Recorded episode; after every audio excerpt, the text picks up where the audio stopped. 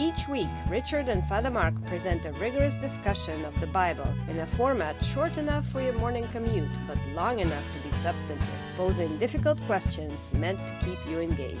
Over twenty-four thousand episodes are downloaded each month at no charge.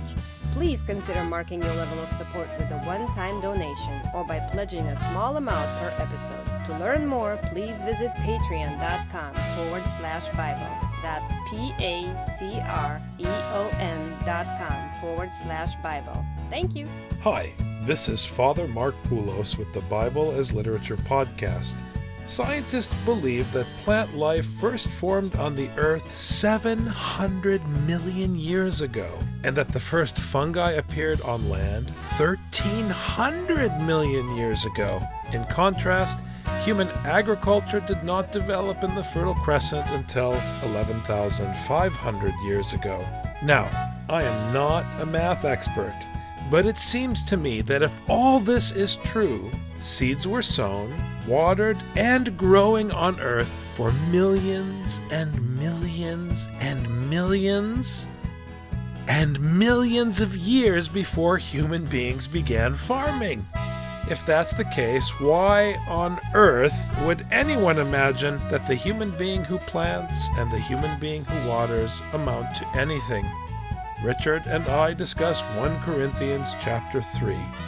You're listening to the Bible as Literature. Hi, this is Father Mark Bulos. And this is Doctor Richard Benton. And you are listening to episode one oh four of the Bible as Literature podcast. We left off last week talking about the problem of comparing apples and oranges. You have to compare apples to apples. This is what Paul's explaining. And now he comes right out and says in verse one of chapter three, "And I, brethren, could not speak to you as spiritual men, but as to men of flesh, as to infants in Christ." In other words, there's no way I could actually speak to you in the terms of the gospel, because you don't understand the gospel. It's beyond your reach. He's shaming them because these are men and women who believe themselves erudite and intellectual and advanced in the gospel and already raised and full of the Spirit. He's explaining to them why they're misunderstanding and why they can't understand, because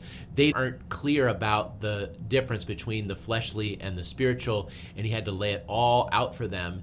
And then he says, okay, now when you heard me speak in these logical terms, that was me speaking in a fleshly manner, not in a spiritual manner. And now I have to get you to a stage where you can even understand the spiritual matters, so you can really understand what Paul is driving to, understand that Jesus' crucifixion is not loss, not defeat, but victory. And this is where Paul is driving, because again, like we mentioned last time, the problem he is addressing is division in the community.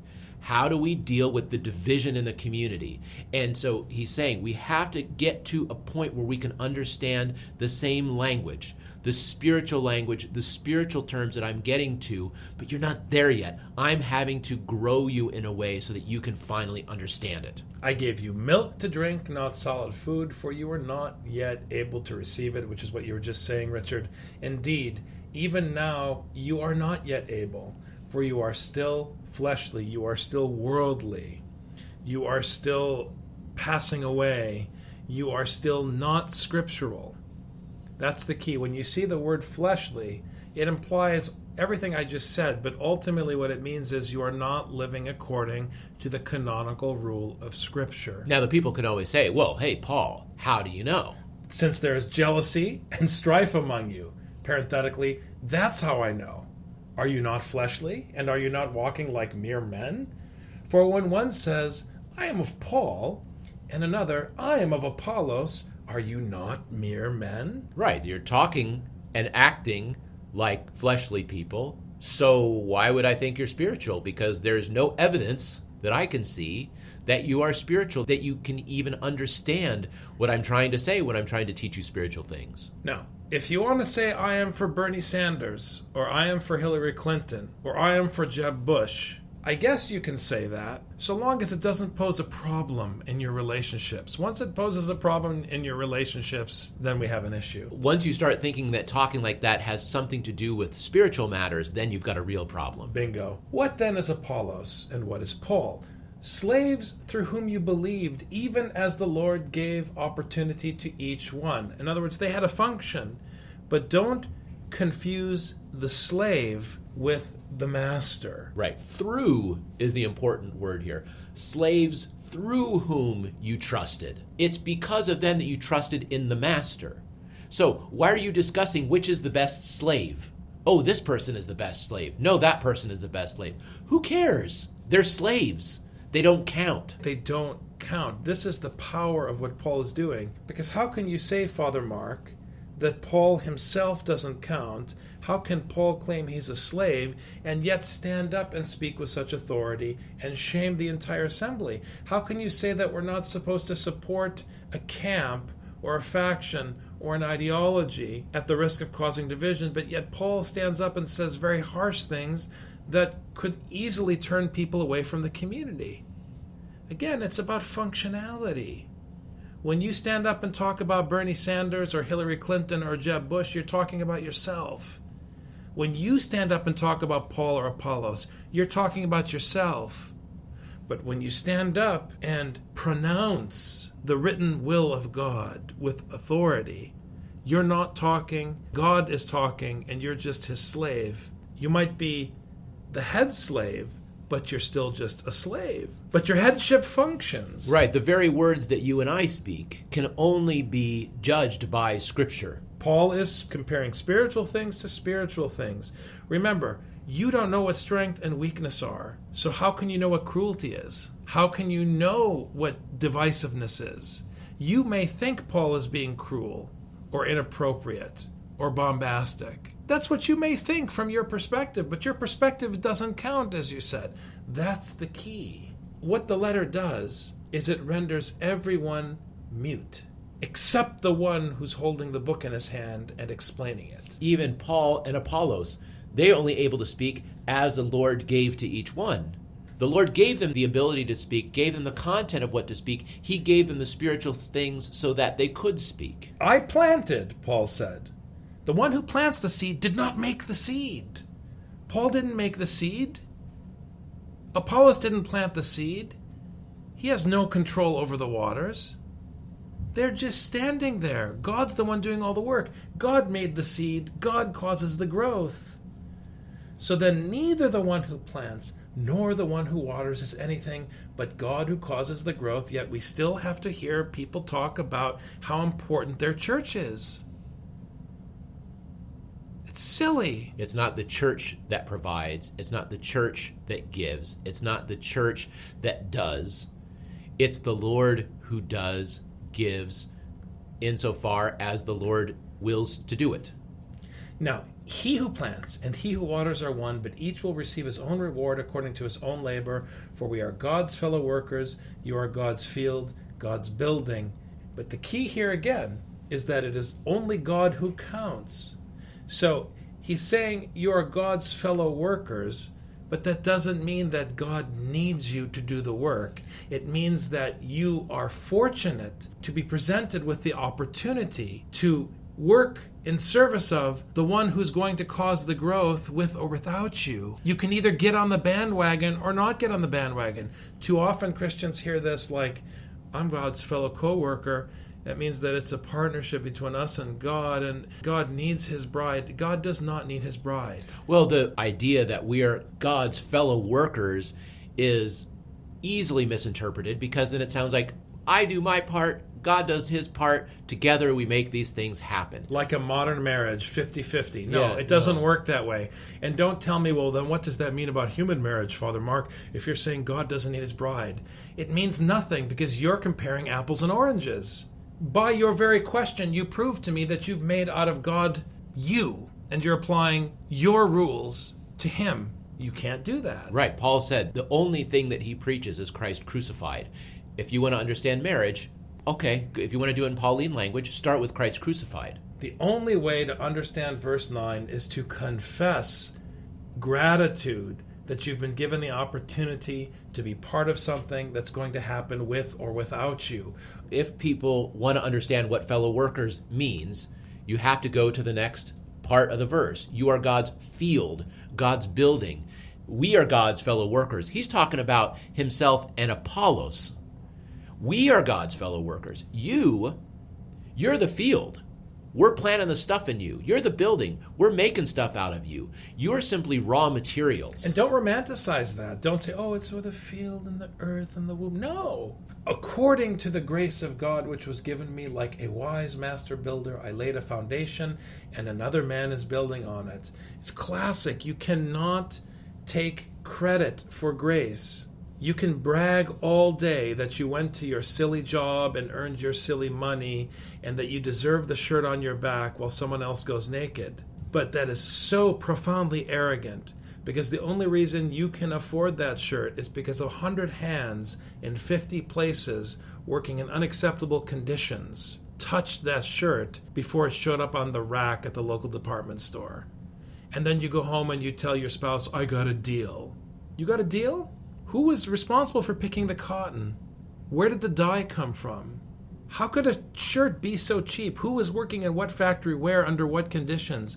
And you want to tell me you earned that shirt on your back?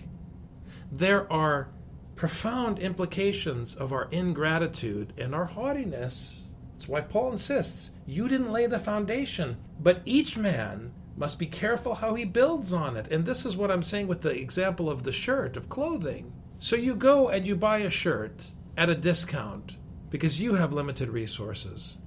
You've received this gift. What are you going to do with this gift? Are you going to say, great, I got a discount on the t-shirt or on the shirt and I'm going to wear cheaper clothes? Or do you say, because I saved a little bit, because of other people's sacrifice elsewhere to bring this shirt to me, I'm going to take the extra I saved and use it to serve other people. People don't think this way. They pocket the savings. Paul is saying you have no right. You must be careful how you build on it, meaning you must be careful what you do with what has been given to you. Now here he's not talking about t-shirts, he's talking about the gospel.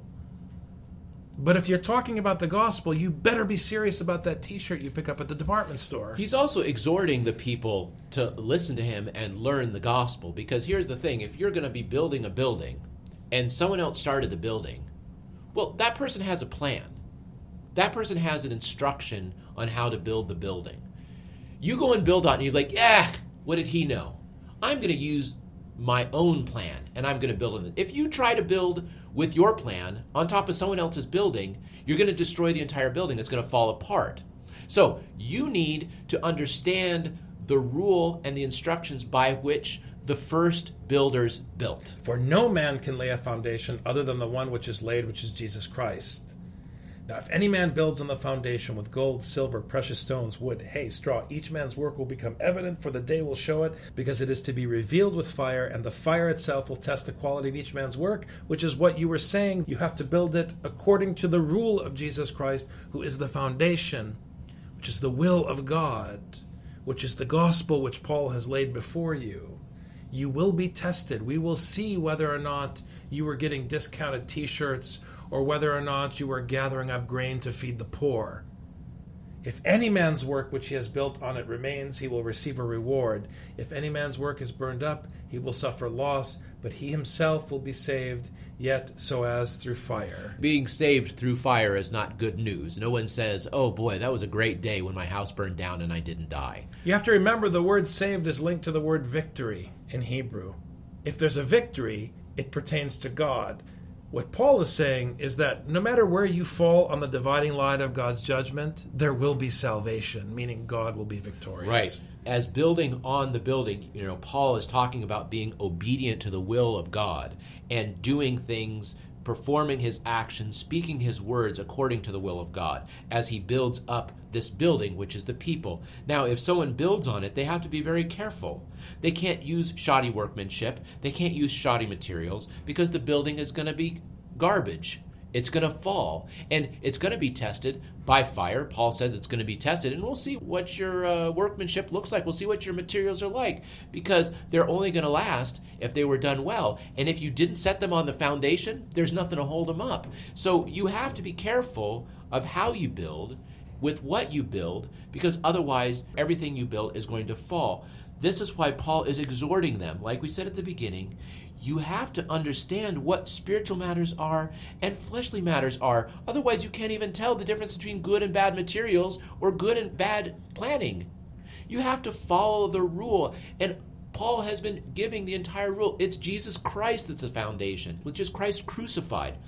You have to understand what Paul is teaching if your actions are going to have any merit, if your actions are going to add to anything, if your actions are going to contribute in any way to what the Lord is trying to do. And when he talks about victory, the word saved in verse fifteen, you have to understand it exactly in the context of God's agenda, which, as you said, Richard, pertains to the temple, the household. Now, you're thinking of a temple of stone, and the you here is the listener. You still think he's talking about a temple of stone. He's talking about the body politic of the teaching. So the way he's going to save through fire is by eradicating anything that jeopardizes the body politic of Jesus Christ. Do you not know that you are a temple of God and that the Spirit of God dwells in you? Don't mystify this and mysticize this and philosophize this. All he's saying is that you want to build a temple with stone, and God builds a temple with human beings. Because human beings can hear an instruction. Human beings have eyes and can see, have ears and can hear, have tongues and can speak, have feet and can walk. And although you can make out of the human being an idol, it is possible to utilize a human being as a non-idol, and Jesus Christ is proof of that on the cross. And so now Paul is going to make use of you as a non-idol, and the only way that works is if you use your feet and your ears and your hands and your eyes and your mouth to serve the teaching. This is all correct, because the people have to understand themselves as a way for this teaching to be perpetuated, as an instrument for the teaching to be perpetuated. Understanding in the ancient Near East, the temple is the building where, you know, like today's churches, you go to worship the deity. This is where the deity resides. We even say in English, God's house. You know, the church is God's house. Do we think that, you know, he has a fireplace and a footstool and he smokes his pipe? No, that's not what we're saying. We're saying that this is where he resides and this is where the teaching comes from. And we don't need a building, according to Paul. We just need the individuals to have the teaching. But you don't get the teaching as an individual. You get the teaching as a group, as a community. Once you divide the community, God has no residence. If God has no residence, there's no place for the teaching to reside. So what he's saying by the Spirit of God being in the temple is that it is God's power that motivates people. Everyone has a spirit in them, and the Spirit is what motivates them to act in the way that they act. And God wants them to act in a particular way, therefore he puts his Spirit in them. If they don't act that way, his Spirit is not in them. And so they can cease being a temple. They can cease having the Spirit of God by following a different teaching. But this is Ezekiel also. This is very relevant later in First Corinthians, but it's also relevant in terms of this question of whether God needs the church. Because the fact that he can put his Spirit in his temple also means that the Spirit can leave his temple and go somewhere else.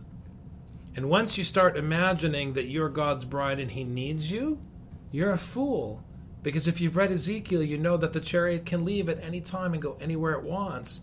That is the whole point of the relationship between Jews and Gentiles. There's always someone who will receive God's teaching. It gives a new meaning to, out of these stones, God can create children of Abraham.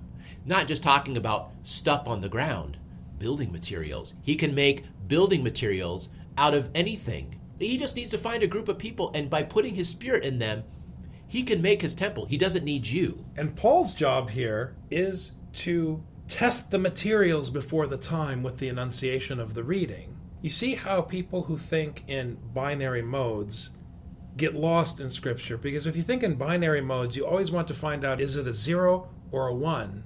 But it's never a zero or a one. It's both and. Yes, you shouldn't divide the church with human words. But if the word of God causes division, tough luck, because God's division is not the same as man's division. And Paul is saying here, God will force the issue with the baptism of fire and prove to you, pushing it to its ultimate implication, that none of you are necessary, just God is necessary. It's a big thing, and it bears repeating because the human being can't imagine a scenario in which he is not needed. But this is paganism. The pagans believe that if they don't give their God a cucumber or a tomato, there'll be bad weather. The scriptural writer is teaching you that there will be bad weather if God wants it, and there's nothing you can do about it.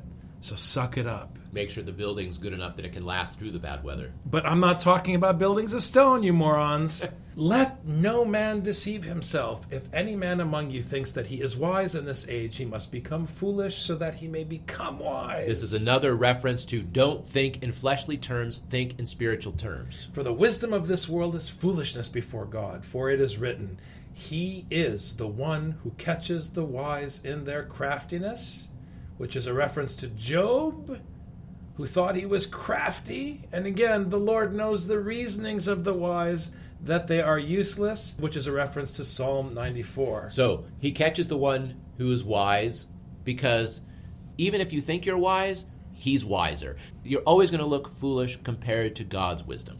So then, let no one boast in men, for all things belong to you, whether Paul or Apollos or Cephas or the world or life or death or things present or things to come. All things belong to you, and you belong to Christ, and Christ belongs to God. Don't boast. Don't puff yourself up. Again, he's considering the problem here. It is going to divide the community. Be united in Christ, because Christ is God's. And when he says united in Christ, he set out the terms ahead of time. It is Christ crucified.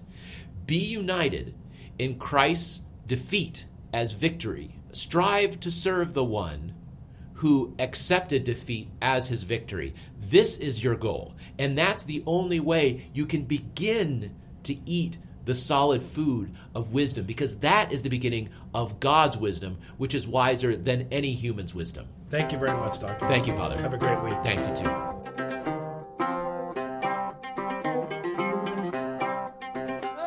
You've just heard the Bible as Literature. Thanks for listening. The Bible as Literature is a production of the Ephesus School Network.